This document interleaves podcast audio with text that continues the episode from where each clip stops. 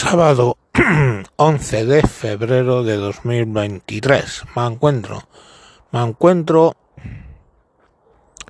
con que básicamente poco a poco nos van dominando las fuerzas económicas. Y ahora nos tienen básicamente controlados. Si tú tienes un salario eh, o sea trabajador por cuenta ajena te tienen perfectamente controlado el precio que tienes. Eh, te tienen controlado hasta el punto que te hacen ellos la declaración de la renta.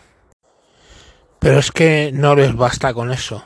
Ahora van a sacar las CBDCs y van a quitar poco a poco el dinero en efectivo para que todas tus transacciones en todo lo que empleas el dinero que te dejan conseguir quede perfectamente reflejado.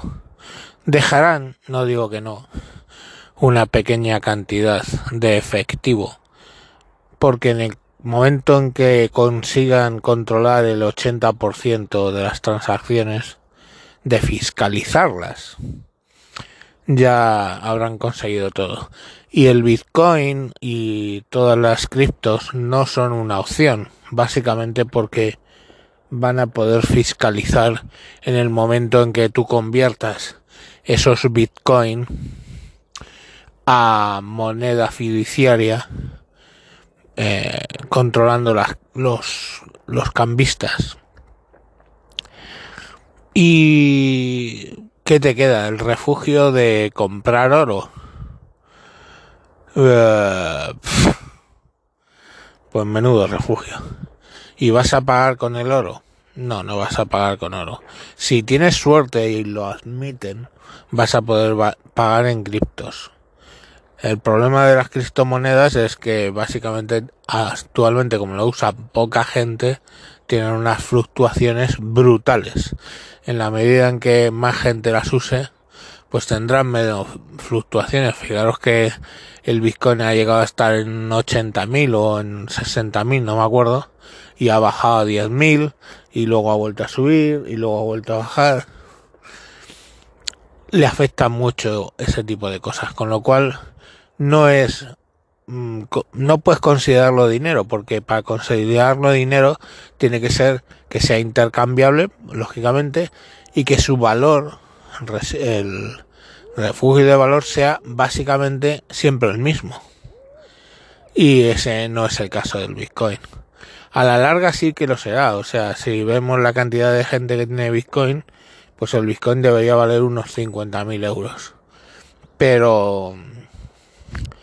Pero bueno, no sé, a medida que más y más gente lo consigue, eh, se metan en esos uh, viricuetos, pues conseguirás más dinero. Pero la realidad al final es que somos una pandilla de estómagos agradecidos, que lo único que vamos a conseguir es que nos den un sueldo vital por no hacer nada. Y, pues bueno, vivir como auténtico ganado. Tú al ganado le alimentas y, por ejemplo, las vacas lecheras, luego lo ordeñas. Y el dinero que pones siempre tiene que ser menor que el beneficio que sacas de la vaca. Somos ganado, no os dais cuenta, pero nos estamos convirtiendo en ganado. ¿Hay alguna esperanza? Pues chico, eh, la revolución francesa se produjo, eh, las revoluciones se producen, no digo que no. Pero hasta que llegue la revolución, pues un montón de gente va a ser tratada como auténtico ganado. Tú y yo, ¿eh? No, no me salgo, no soy el más inteligente del lugar.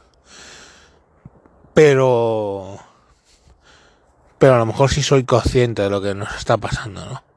De que somos, somos ganados. No, no hay otra explicación.